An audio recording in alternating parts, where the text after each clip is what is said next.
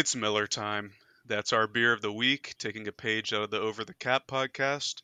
And it's Miller time because the Hornets drafted Brandon Miller and did Summer League.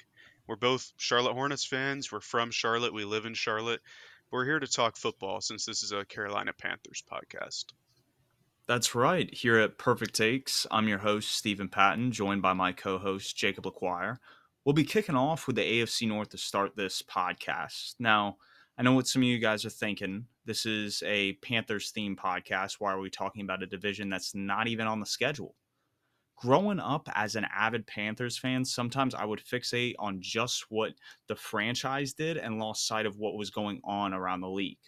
So, like last offseason, there were several Panther fans I knew who thought we had a chance with Baker. And just with his talent level and where our coaching staff was, that just wasn't reality. So taking a deep dive into the N F L division by division uh, can be a good way to rank each conference and have reasonable expectations uh, for our team. Absolutely. We did this kind of last offseason. We went and predicted game by game, tried to come up with the records for each team. But this year we'll do deep dives into each division, kind of look at the makeup of teams, what changed from this year or last year to this year, look at the coaching staff, the scheme, all of that. And we can try to have our predictions be a bit better uh, when that time comes. Last year's exercise was definitely a huge catalyst for this podcast. Speaking of which, last year, the Ravens brought Mike McDaniel from Michigan to be their defensive coordinator. Yes, uh, he is currently the youngest defensive coordinator in the league and has started to incorporate the three safety looks that we, into the N F L that we saw him have success, success with in college. The Ravens front office last offseason added Marcus Williams and Kyle Fuller in free agency, and then drafted Kyle Hamilton to run more unique concepts in the secondary. Believe it or not, this isn't McDonald's first stint with the Ravens. He was a coach with them from twenty fourteen to twenty twenty. Those last three years, he was the linebacking coach. Crazy enough, last year they traded for Roquan Smith. They already had Patrick Queen, and then this past year they drafted Trenton Simpson at Clemson. It just shows that the front office and coaching staff are in sync. Yeah, that's got to be one of one of the, if not the most loaded linebacker core in the league right now. And another kind of linebacker, although he's an outside backer, that they're going to get back this year is David Ojabo, who played for Mike McDonald at Michigan in the twenty-one twenty-two season. And he was pretty productive in McDonald's man-match scheme. And he's really similar to Brian Burns, how I thought at F S U, with great bend and good uh, backfield vision. But his main attribute is his speed and his speed moves. I think uh, he's really good with his speed, and it allows him to cause disruption. Where he played across from Aiden Hutchinson, he was able to get more of the, the quick moves around the uh, slower outside or offensive tackles. Where he can improve is in protecting his chest a bit more and developing a bit more power. But in reuniting with Mike McDonald, hopefully he can be as productive or improve in a familiar role this year. I couldn't agree more with that analysis. He's extremely explosive. Ojabo showed glimpses of that in the last couple of games last year after he came back from his injury. So definitely excited to see what they're going to bring to the table in twenty twenty-three with that pairing McDonald and Ojabo. I agree. And while McDonald favored the man-match scheme that Nick Saban and Kirby Smart kind of developed and perfected, he proved to be more multiple in his defensive schemes in his first season with Baltimore. And during that first year, McDonald's defense was third in points per game at eighteen point five, despite multiple injuries and the defense having to bail out an offense towards the end of the year that was kind of dysfunctional without Lamar Jackson. And I know a lot of Panthers fans can relate to that because our defense did that basically the whole two thousand twenty-one season with Sam Darnold. And that defense does have a lot of free agents this year, including two of the four players that had five or more sacks last year, those being Justin Houston and Calais Campbell, who left to join the Falcons, and they retain Justin Matabuki and Patrick Queen. I think they really need Odafeowe and David Ojabo to both contribute heavily this year, as well as whichever older free agent D lineman that they're bound to sign. They definitely lost a lot of key pieces on that interior defensive line, and transitioning now to the offensive side, Greg Roman last year had the Ravens running eleven personnel twelve percent of the time. Now, in Lamar's M V P season in twenty nineteen, they ran eleven personnel at forty-seven percent, which is a lot higher. And the reason why it was so low last year was due in part to Lamar's injury and Rashad Bateman's injury. But the transition you saw this past offseason, they bring in Georgia's offensive coordinator, Todd Monken, who had prior N F L experience with the Jags, Bucks, and Browns. Last time we saw him calling plays in twenty eighteen with the Tampa Bay Buccaneers, he ran eleven personnel sixty-nine percent of the time. In his thirty-four years of coaching, sixteen of those years he was a wide receiver coach. And when he comes to Baltimore, who does the Costa immediately sign? They go out, they get Nelson Aguilar, Odell Beckham. They draft Zay Flowers in the first round to pair with their homegrown talent in Bateman and Duvernay. And all of a sudden, this offense is looking really, really diverse and very, very talented all across the board. Absolutely. You see the uh, the wide receiver connection with Monken there, definitely. And among them is Zay Flowers, who is an incredibly explosive athlete and productive ball winner, despite being shorter and smaller overall. His speed and fluidity, combined with his excellent route running, pairs very well with Todd Monken's real need for explosive, explosive plays and desire to stretch the field both vertically and horizontally. And while Rashad Bateman is a pretty good receiver, and we all know that Odell Beckham's a proven pro, I think Flowers is going to be the main explosive play threat with his ability to turn any play into a twenty-yard gain or even a touchdown. Absolutely. Zay Flowers is definitely my favorite wide receiver in this draft class. And even though Baltimore has all these position changes, they don't have a lot of change at the offensive line, which is great. They returned four of the five starters from last year. The only guy that's not there from last year is Ben Powers. They drafted his replacement, a sixth-round guy out of Oregon. Last year, E S P N had them as the sixth highest in pass block win rate, and they were first in run block win rate. With an elite tight end in Mark Andrews and a promising second-year guy in Isaiah Likely, like I alluded to earlier, this is one of the more complete offenses when everyone is healthy. To kind of wrap up the Ravens, it seems the theme with them over the last two seasons is that the Ravens front office has been aware that they need to change and grow the coaching staff and their schemes in order to compete in a really loaded A F C. And I think they've done well on both fronts to adjust the roster to those new coaches and new scheme changes. Like we talked about with Mike McDaniel last season, they added a great back-end player in Kyle Hamilton, who I thought was the best player in his draft class, whose ability to play really any position on the backfield or even drop down as a linebacker and be a thumper allows them to do a lot of different things on the back. They also go out and trade for Roquan Smith, one of the best run-stopping linebackers in the game, who's also a great athlete and has the ability to make an impact in the pass game, both in coverage and as a pass rusher. And then, like we talked about this season, they hired Todd Monken, who's known for wanting to use every inch of the field as an opportunity to generate plus yardage.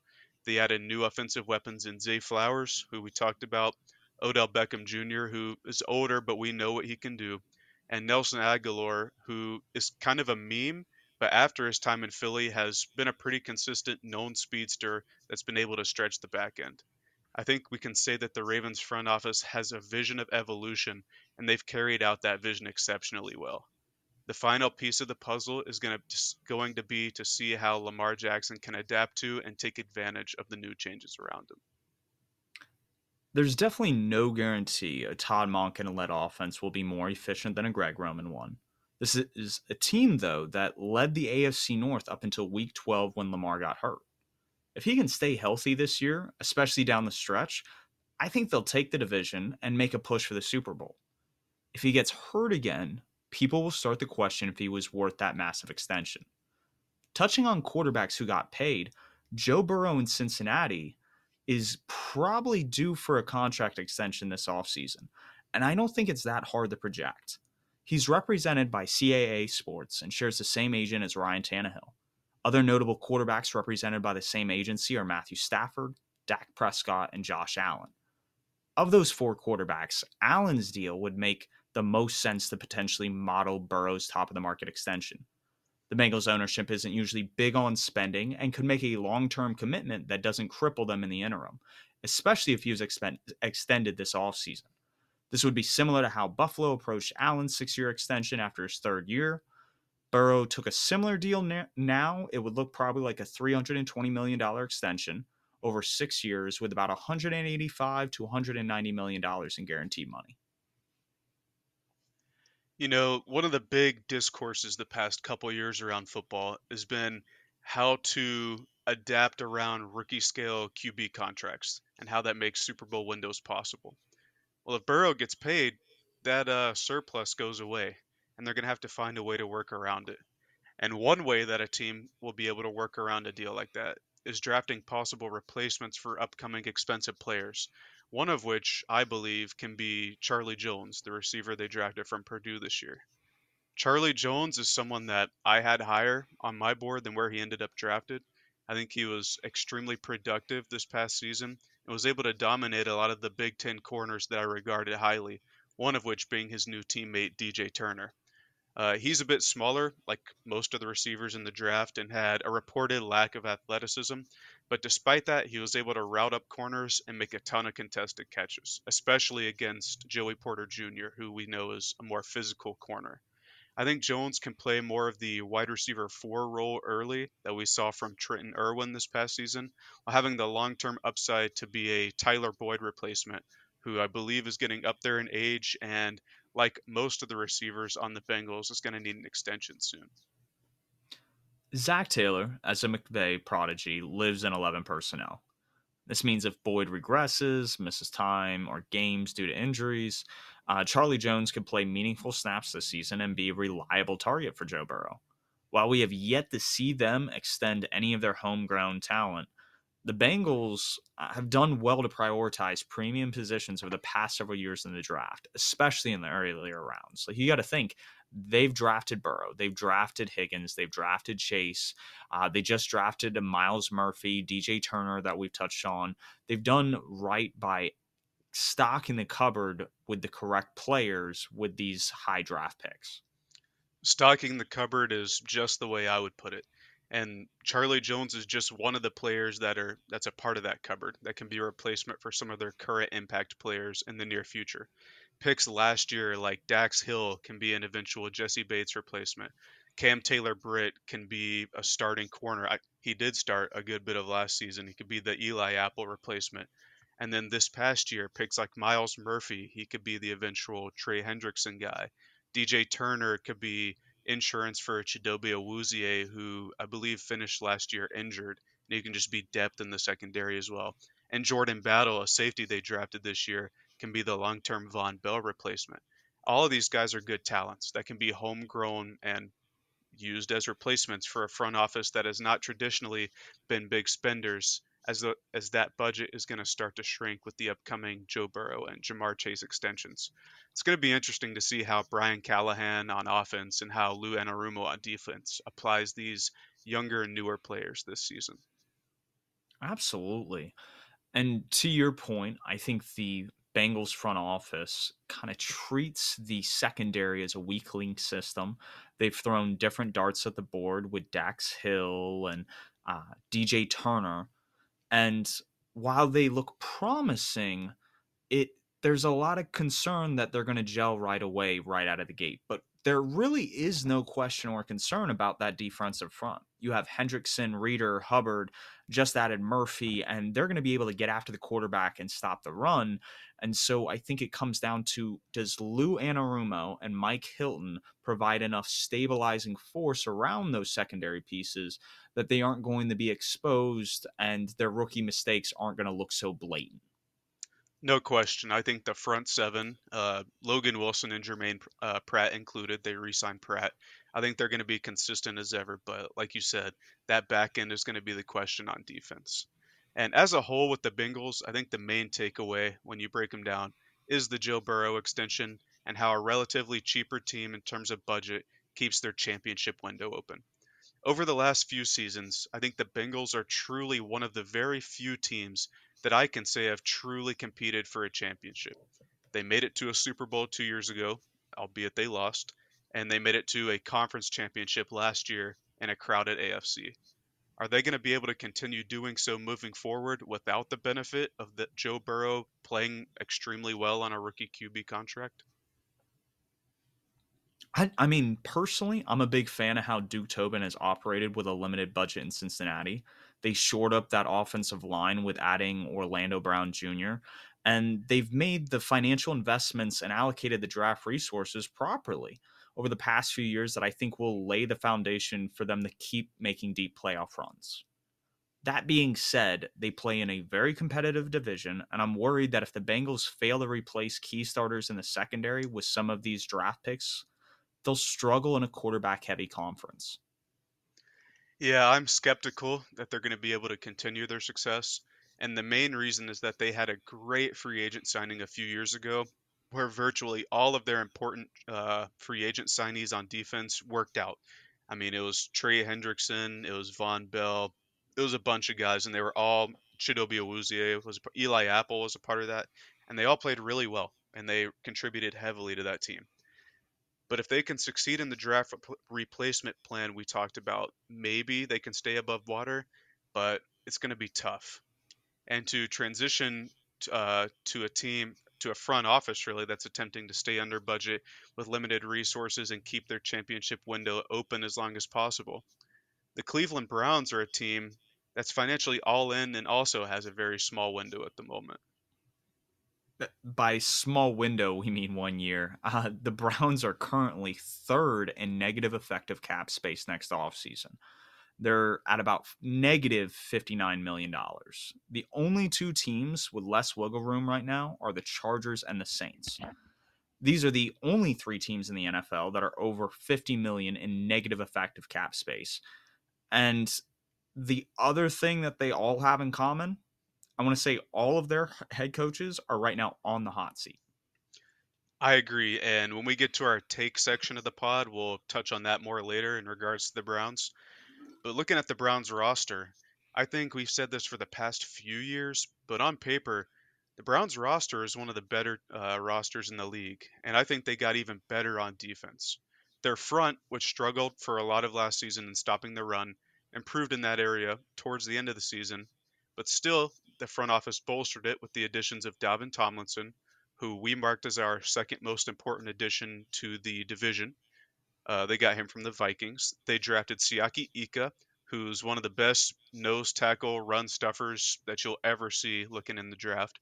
They also have Jeremiah Owusu-Koramoah and Anthony Walker, who are pretty reliable and stable linebackers. And then just even though they didn't really need to add to their pass rush, like that wasn't the main pressing issue, they bolstered their pass rush by trading for Zadarius Smith, also from the Vikings, and adding Ogbo Okoronkwo from the Texans, who uh, is kind of underrated. I think uh, if he played on another team that wasn't the Texans, he would have gotten more shine last year. But hope- we'll see how good he is this year with the Browns. And who knows, they may re-sign Jadeveon Clowney. We know he likes to wait towards the end of training camp to sign, so he might come back as well. He could also come to Carolina, but that's remained to be seen. Myles Garrett and company have the potential to be really special this year. They were thirteenth last year in pass rush win rate, win rate, and they were eleventh last year in run stop win rate. I think this year they're going to be top five in both, and this is going to be a very dominating unit. With the departure of Greedy Williams in free agency, you hope the addition of Jawan Thornwell helps solidify the back end. I think one of the more unappreciated signings this offseason by the Browns was bringing in Jim Schwartz as their defensive coordinator, and I think he's going to have those guys playing fast and aggressive, and that's really going to fit what they're trying to do in Cleveland. Absolutely. Couldn't agree more. And then shifting to offense, their skill position wasn't the greatest outside of Amari Cooper and Nick Chubb. I know it's crazy to say because Nick Chubb's one of the best running that's, backs in the league. That's a little disrespectful to Donovan People-Jones, but all continue. Right. The uh, he was, what, the best receiver in home games and disappeared during away games, I think, something like that. But you got to uh, show out for the home crowd. You got to show out for the home crowd. That is true. But they did bolster that room a bit. They went and traded for your guy, Elijah Moore, from the Jets. They drafted absolute Cedric... stud. Absolute stud. They drafted Cedric Tillman out of Tennessee, who's one of the few receivers in this class that has the long-term upside to be a true uh, ball winner X receiver. Uh, and that you think he's position, like a like a Mike Williams, like like Walmart edition? Like, is that is that what we're yeah. seeing with Cedric Tillman? I think uh, if he can become more consistent, I think he's absolutely a great value, Mike Williams. I mean, he was one of the only receivers, like I said, that was six two or above and was actually productive.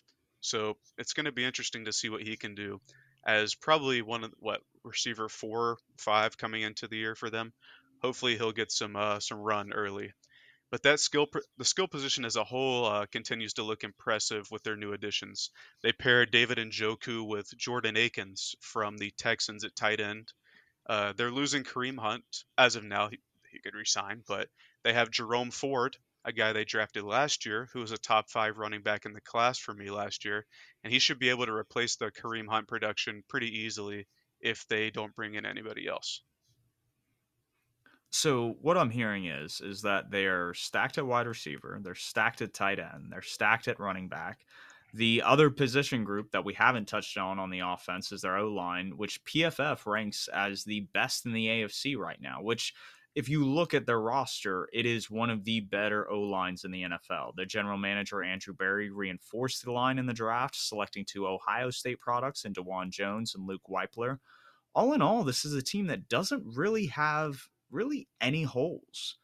Now that'll that's going to change next year, where I alluded earlier the negative effect of cap space. According to O T C, the Browns will have ten unrestricted free agents that played at least thirty percent of snaps last year. And this doesn't include the players they're going to have to restructure or cut to become cap compliant for next season. After this year, they're going to have to make some tough decisions that will probably be paired with a good amount of regression. While we saw the other A F C North teams last year have more success while the Browns struggled at the end of the year, they should be a lot more competitive. They've made a lot of moves that signal that they want to compete for a championship. Their quarterback is able to practice with the team this offseason, and so should be in, more in sync with the people he's throwing to. And uh, all in all, it looks like they're all in, like we alluded to, but it's going to be it's going to be hard. They're in a tough division, and the A F C is as strong as ever. To be all in with this roster, you have to at least make the divisional round. And really a conference championship appearance is what should be expected, especially when you look at who they have on this roster. Will they accomplish that? I highly doubt it, simply because they don't have a top five quarterback despite having one of the best rosters talent-wise. Yeah, I agree. And so far we've covered three teams that have Q Bs with big money deals already signed, signed this offseason, or we're looking to see them sign this offseason. The Steelers, however, still have that luxury of the rookie Q B contract surplus. Going into year two with Kenny Pickett at the helm, the Steelers seem to have a plan and have done well in sticking to that plan to make their offense a bit easier for Pickett to run. They took Broderick Jones, fourteenth overall. They signed Isaac Sumala from the Philadelphia Eagles and completely bolstered the left side of their O-line for the next like three years. This comes a year after they locked in starters at center, right guard, and right tackle with Mason Cole, James Daniels, and uh, Chakuma Wuma Okafor, and I just completely butchered his name.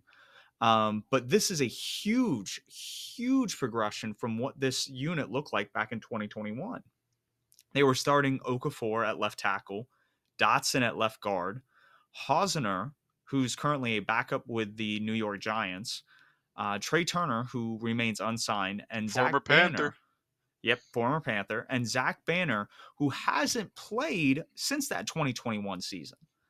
That star-studded group ranked thirty-first in pass block win rate and thirtieth in run block win rate. They they made huge strides last year, and what they did this year is going to vastly improve that offensive line attack. And we have even talked about the fact that they have Pat Fryermuth and Darnell Washington at tight end. This is going to be a dominant team in the trenches that is going to open up not only the rushing attack, but the passing attack on the back end with play action and bootlegs.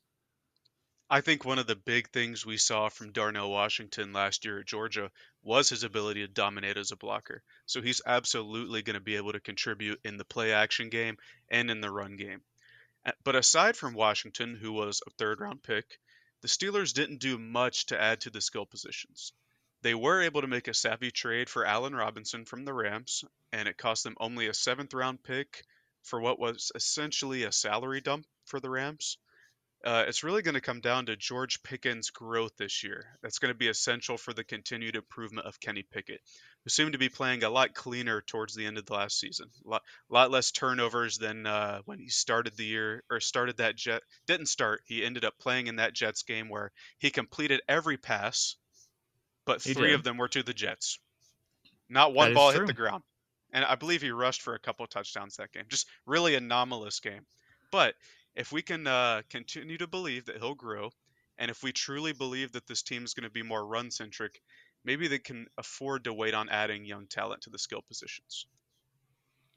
Absolutely. And they they did, like you said, they went out, they got George Pickens. They re-signed Deontay Johnson last offseason. They do have some youth. They brought in Najee a couple years ago, but he doesn't seem to be nearly as explosive. A guy that came back from injury after being out almost half the year was T J Watt. And if you have him for a full year this year with Alex Highsmith on the other side, and some of the pieces they have on that interior, we're talking, they still have Cameron Hayward. They just drafted Keanu Benton. And when you look at all those pieces, all of a sudden you're looking at a defensive line that is going to get after the quarterback and stop the run without having to send any more than four guys. Absolutely. Shout out Alex Highsmith, Charlotte alum legend. He is. Um, he's one of the guys uh, that came out of Charlotte in the past few years. He's entering the final few, uh, the final year of his rookie contract. When he was drafted, he was a third round pick. And last year he had a cap hit a little over a million dollars. But according to Over the Cap, he provided sixteen million dollars in value. If Highsmith was kind of get paid around that sixteen million mark, he'd get a contract similar to Hassan Reddick or Chandler Jones. He's currently represented by Wasserman Agency. Other guys that are uh, notably signed by the same agency are Max Crosby and Cameron Jordan.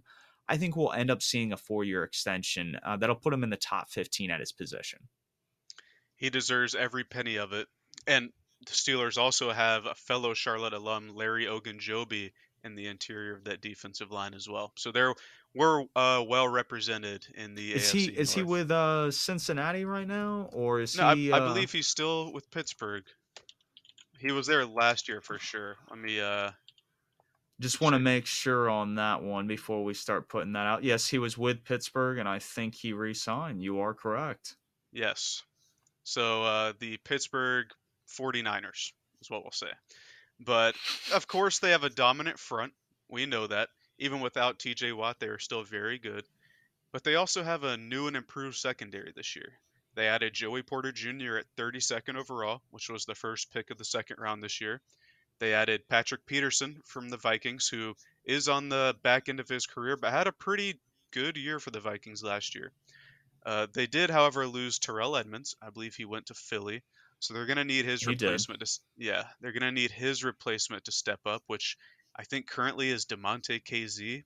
Um, they still have Minkah Fitzpatrick on the back end. So despite all these changes, I think he's dominant enough to kind of fill in the gaps of uh, all the turnover. And then that linebacker room, they uh, they had Devin Bush and Miles Jack last year.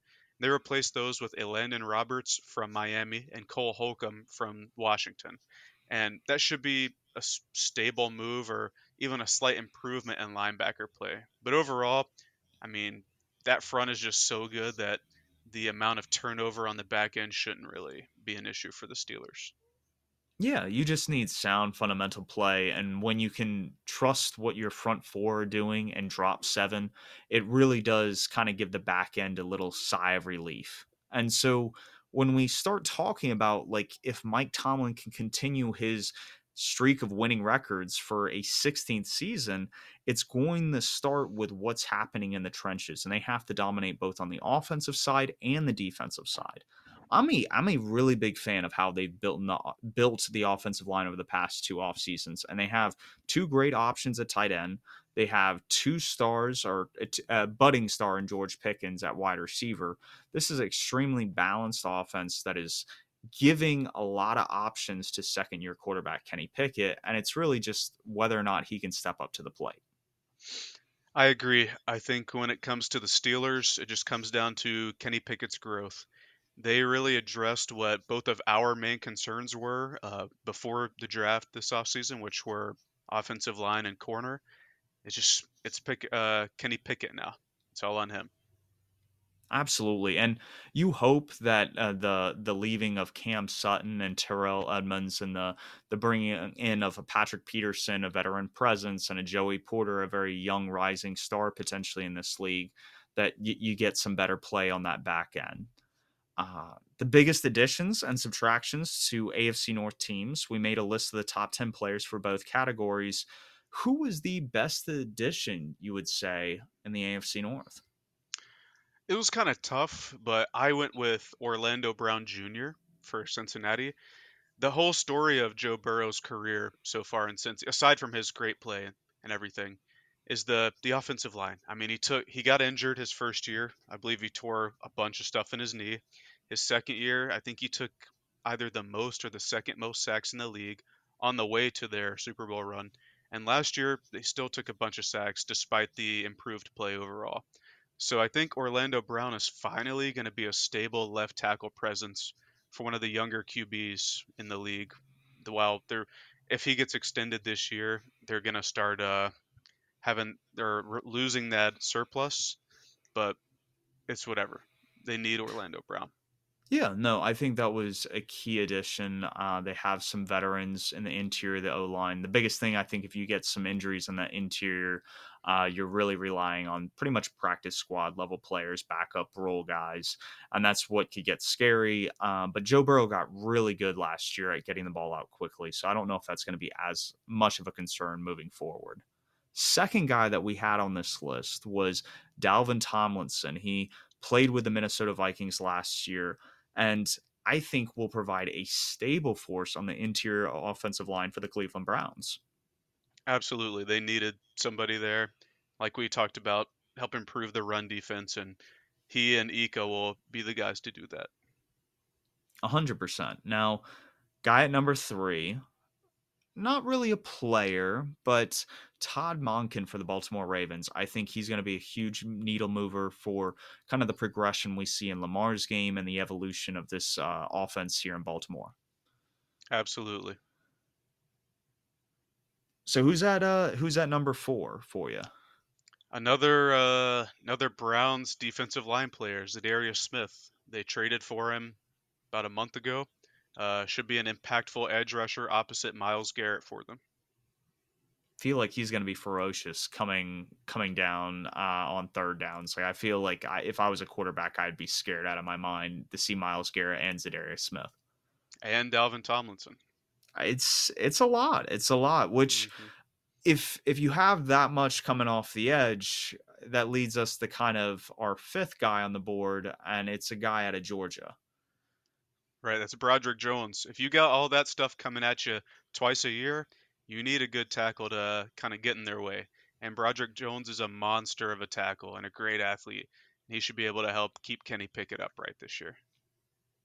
At number six, we have Jim Schwartz, the new defensive coordinator for the Cleveland Browns. I think it's a huge upgrade. He's going to be a huge needle mover, and he's really going to have this defense playing at a really, really high level. I agree. He's called great defenses in the past, and he just came from Philly, whose defense was pretty good last year. He he hadn't been with Philly since twenty twenty, so he's been out of the league kind of a couple years. Um, but yes, no, his aggressive play style, uh, his his uncanny nature of the blitz, I love it, and I think it's going to work really, really well in Cleveland. Gotcha.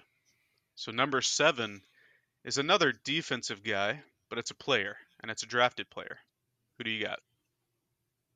Joey Porter out of Penn State. I think this guy embodies what the Steelers want out of their cornerback.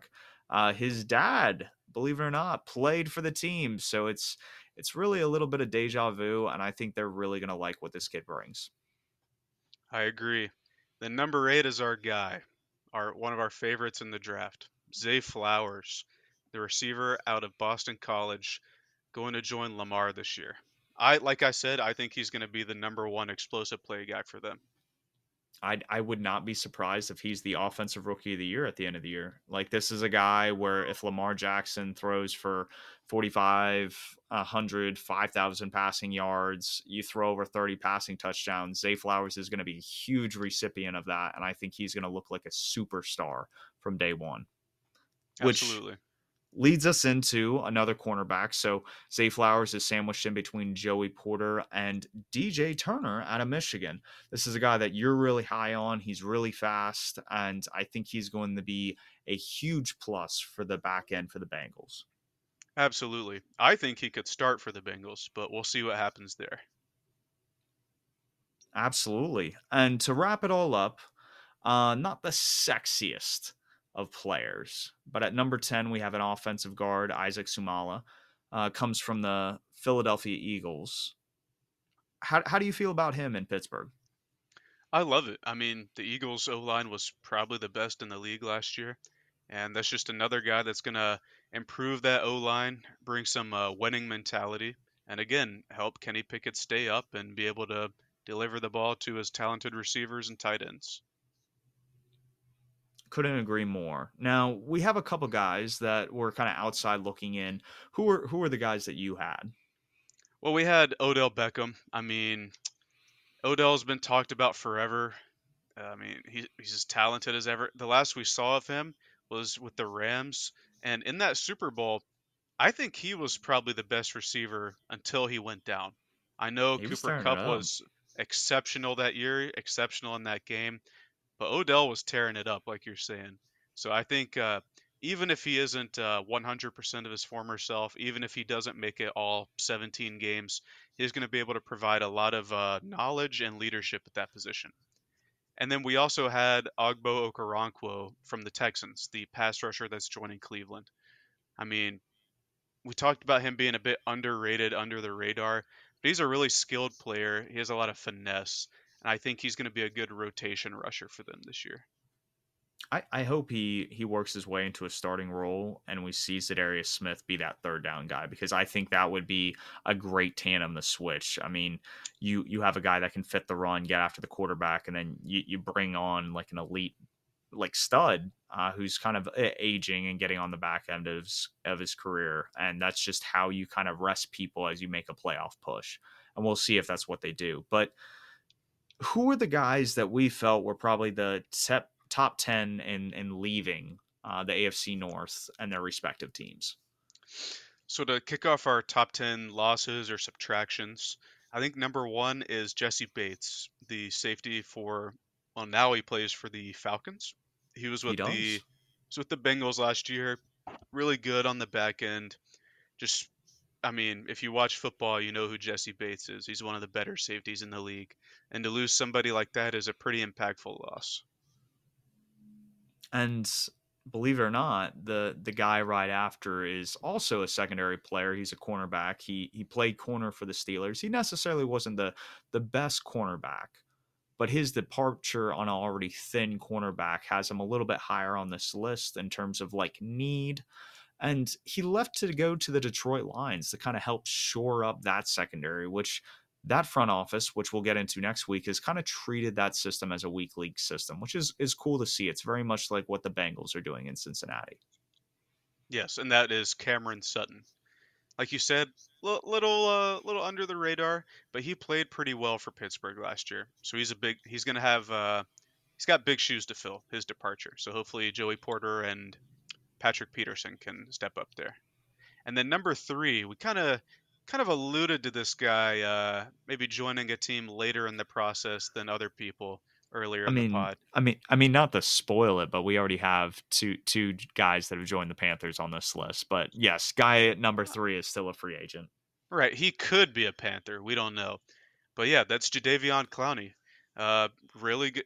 Despite not having the sack production of his past years, he's still a really good run defender. He, he's a veteran. He knows what to do. He can get inside or over offensive tackles, and he's going to be a big loss. It, like uh, Okoronkwo and uh, Za'Darius Smith are going to have to step up to uh, fill the hole that he leaves. Oh, he's he's amazing. He played at South Carolina. This would almost be a return home for him, which would be phenomenal. Speaking of Carolina, we brought in Hayden Hurst, who played last year with the Cincinnati Bengals, was actually drafted by the Baltimore Ravens. He's a reliable pass catcher, is going to be a good blocker in the run. I think he's really, really solid, and he's going to be a stable presence for Bryce Young this year. Absolutely. He's what you think of when you think of a tight end. You know, a guy who can run the seam or be a safety net, as well as a good uh, player in the run game. And now looking at our fifth spot, is a guy that he was uh, regarded very highly when he was coming out of the draft. But yeah, he had some injuries and a few setbacks, but he had a, a pretty good year last year. And that's Greedy Williams, the corner for the Browns.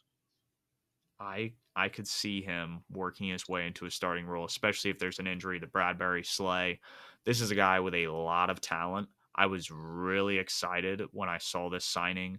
And it'll be assigning uh, two picks from here. But th- the Eagles revamping their secondary, what they did to do that, um, I was actually really impressed by. I think it went almost unnoticed. A lot of people got caught up in the fact that they just loved Georgia defensive line, and you didn't really see what they did on the back end, which was really special.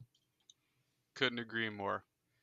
And you talked about Hayden Hurst at number four joining the Panthers. Well, another Bengal joined the Panthers. So at number six, we have Von Bell, the safety, another safety who played for the Bengals last year, leaves them to join another N F C South team. The the theme of this list is secondary pieces. We've seen safety, cornerbacks. This is a guy that I think uh, will allow Evero in Carolina, and we'll get more into this, to run more dime packages with him and Jeremy Chin and not have to rely on necessarily having three linebackers on the field, which would be really nice, which leads us into another safety on this list, kind of who I was alluding to earlier with Greedy Williams, is Terrell Edmunds with the Steelers is now a Philadelphia Eagle. So the Eagles this past offseason, they, they added Greedy Williams, they added Terrell Edmunds, they go out, they draft Kilo Ringo. They're they're revamping that secondary, and it's it's getting a little scary there. They they seem to know what they're doing with that defense. Absolutely. I mean, what like I said earlier when I goofed the Jim Schwartz thing, they had one of the better defenses in the league, and Greedy Williams and Terrell Edmunds should be able to contribute to that this season. And now our next guy comes from the Ravens. He also joined the Atlanta Falcons this offseason, Calais Campbell. I know he's kind of on the back end of his career, but he was still productive last year. He had five and a half sacks. And what he brings to a very young Atlanta defense is just uh, veteran leadership and t- teaching them to uh, teaching all the young players to do what they have to do. The the back seven for Atlanta is definitely very young. That defensive line has nobody under, in terms of the starters, nobody under the age of thirty. And that that's Fair. A little alarming. What I will say, Calais Campbell, I think he's going to be good situationally. I don't know if he's going to be that third down guy that you need him to be. Which leads us into another veteran who could provide kind of that juice on later downs and when you need a big play, and that's Marcus Peters, a guy that has always racked up a lot of interceptions, was with the Ravens last year, still a free agent. We'll see if anybody picks him up. He's one of those guys that I'm sure would just gel with various defensive coordinators across the league based on scheme and need. Absolutely. I could see him ending up back with Baltimore because I feel like they still need uh, one more piece in the corner room. But like you said, uh, consummate pro and uh, could be anywhere. That Absolutely. Leads us to number ten, another corner who uh, he's a bit more polarizing than Marcus Peters. And that's Eli Apple. Now, we've seen him get burnt in playoff games, but we've also seen him do really well in playoff games and really well in general. And uh, despite the stigma around him, it's going to be a lot, going to be a loss to the Bengals because one, it's another secondary piece, and two, they're going to need one of those young guys to step up. So, I'm I'm I'm gonna say this. Eli Apple is definitely a stretch. I think he he was reliable. He was a cog. He did his job, which was great. But if Chuck Clark doesn't get injured this offseason, he doesn't make this list. Eli Apple That's was kind of on that fringe honorable mention, which I just brought up Chuck Clark. We also had John Johnson. And you had a great one, kind of like where we had the top ten additions. We mentioned Todd Monken coming in and adding some juice for the Ravens. The Steelers coaching staff kind of took a hit. And who was that guy that they lost? They lost Brian Flores, who was probably the best position coach last year. He was their linebackers coach. Anytime you can get somebody that knowledgeable and talented to join your coaching staff as a position coach is a win. And he departed to be the Minnesota Vikings defensive coordinator. It's going to be interesting to see what they lost and how they can uh, replace his leadership and knowledge. He's one of the better co- better defensive coaches in the league. Absolutely. And I think there was a reason why he went to Pittsburgh after getting fired from Miami, is that there was a stable presence with Mike Tomlin. He could have a good year to kind of boost his portfolio. And as we've seen, he's used that to kind of uh, get himself the job he has with the Minnesota Vikings right now. Now, speaking of the division as a whole, the Bengals overall, I think, should be considered division favorites. And this is just simply because of how fragile Ravens players are. Ronnie Stanley hasn't played a few a full season in quite some time.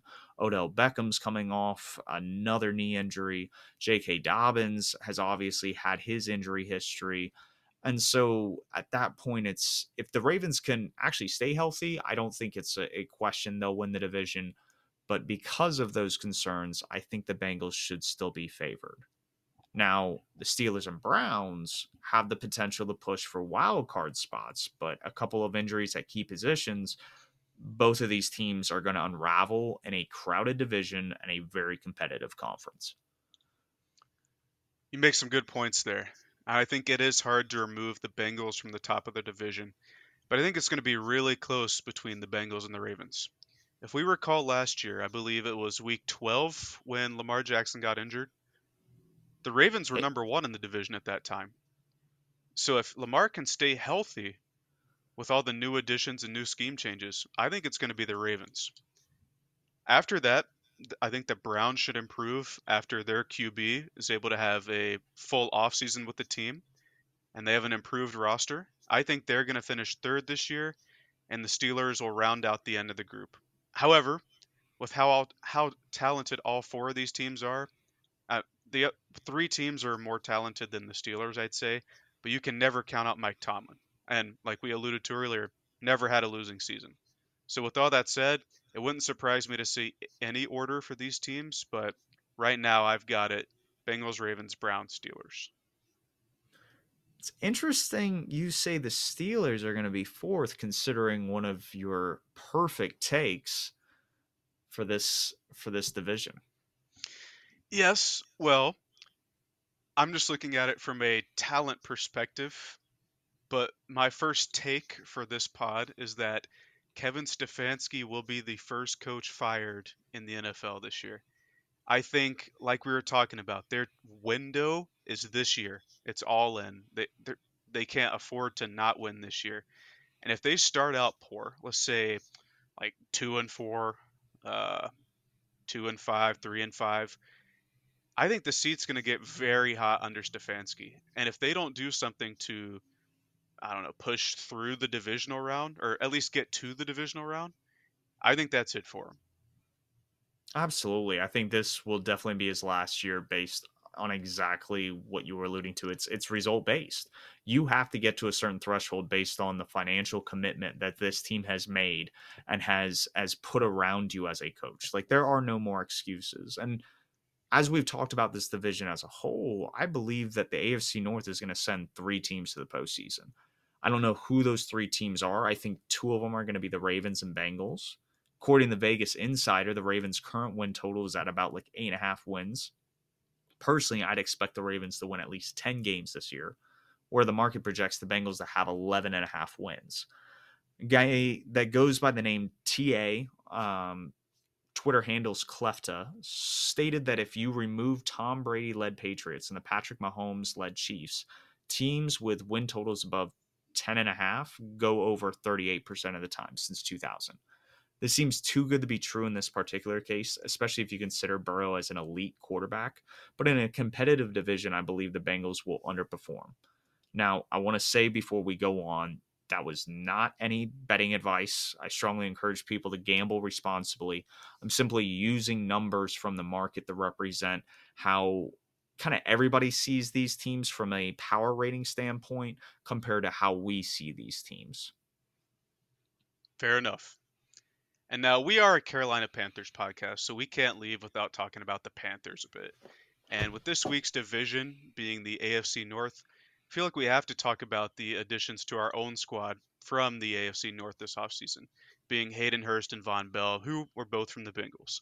I think both of them should be noticeable upgrades to the players that were at their respective spots last season. That would be Ian Thomas and Jeremy Chinn.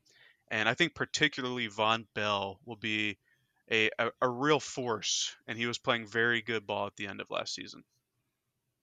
With the addition of Von Bell, and I kind of talked about this earlier, but with Evero, he can deploy two hard-hitting safeties with him and Chin and like dime packages. So you still have your cornerbacks and your safeties that are already there, and you're adding more in the sense that they can not only cover, but they can hit like safeties, and you don't have that liability in coverage that a linebacker would have in a base or nickel package.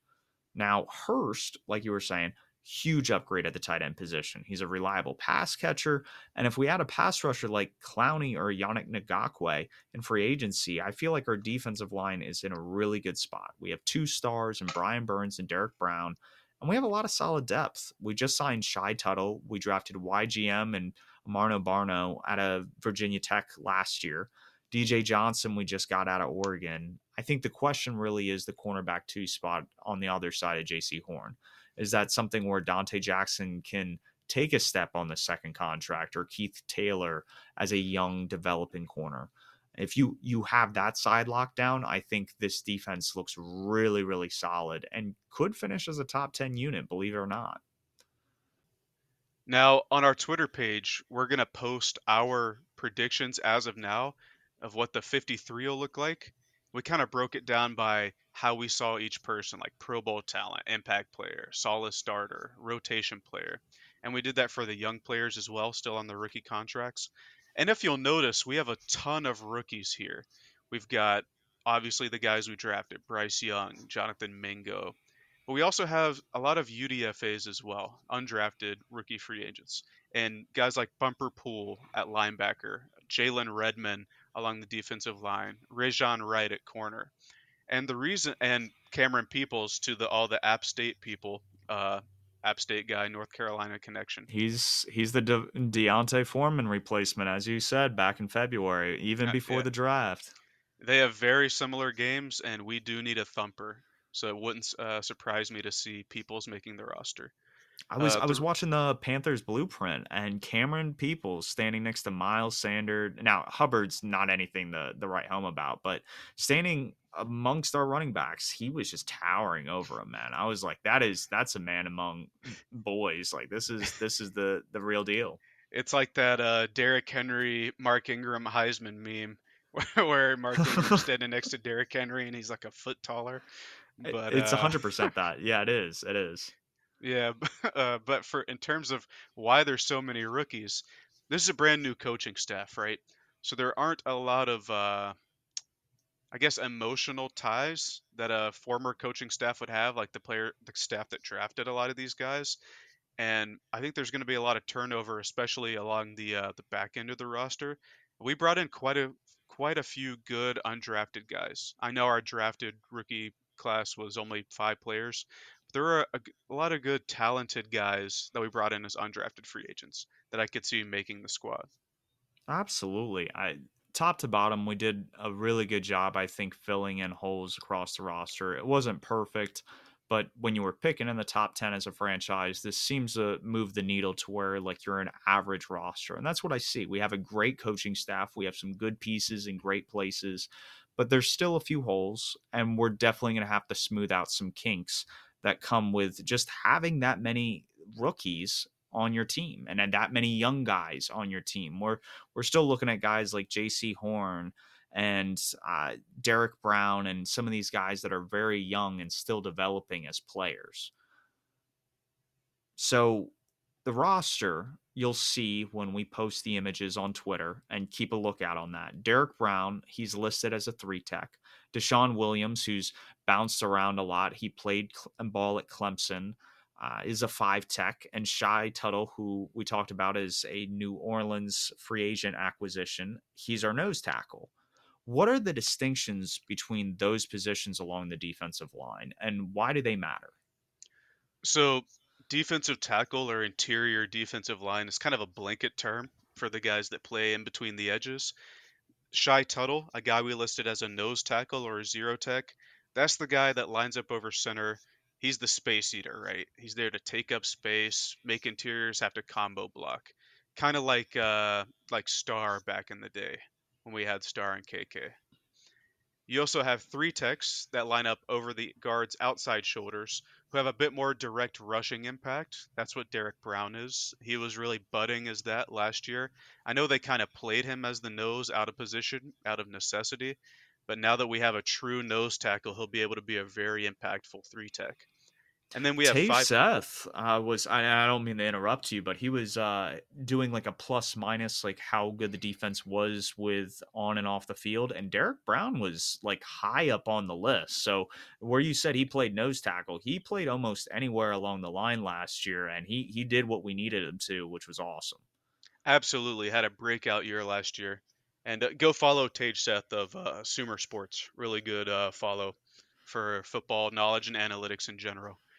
And then the last position that we, along the defensive tackle position, is the five tech. And those are the guys that line up over the tackles and are a bit quicker, and uh, they're more pure pass rushers for the defensive tackles. And in a scheme like the new Panthers scheme, which is a three four base, you'll see us have three different defensive tackles at any given time, hence the three and the three four scheme, which can bottle up the offensive line and allow for our edge rushers, which are our stand-up guys now, and Brian Burns, uh, people like Amari Barno. I know Etor Gross-Matos is shifting to outside linebacker. Those It'll allow those guys to have one-on-one looks uh, versus offensive tackles without max protection help. Absolutely. And like you said, it's it's with the range of defensive tackles we can kind of throw in there and cover different gaps and give different looks. Like Evero as a as a Fangio prodigy is really going to bud here. And I'm I'm really, really excited to see that here in Carolina. In the next episode, we're going to go over the N F C North and go in the depth with the Panthers coaching staff. We've already talked about some of these guys, but we really want to do a, a good overview, kind of like we've done the roster and the makeup of that, and how it's such a huge upgrade to what we had with Matt Rule. As for us, this is a wrap for the first episode of Perfect Takes.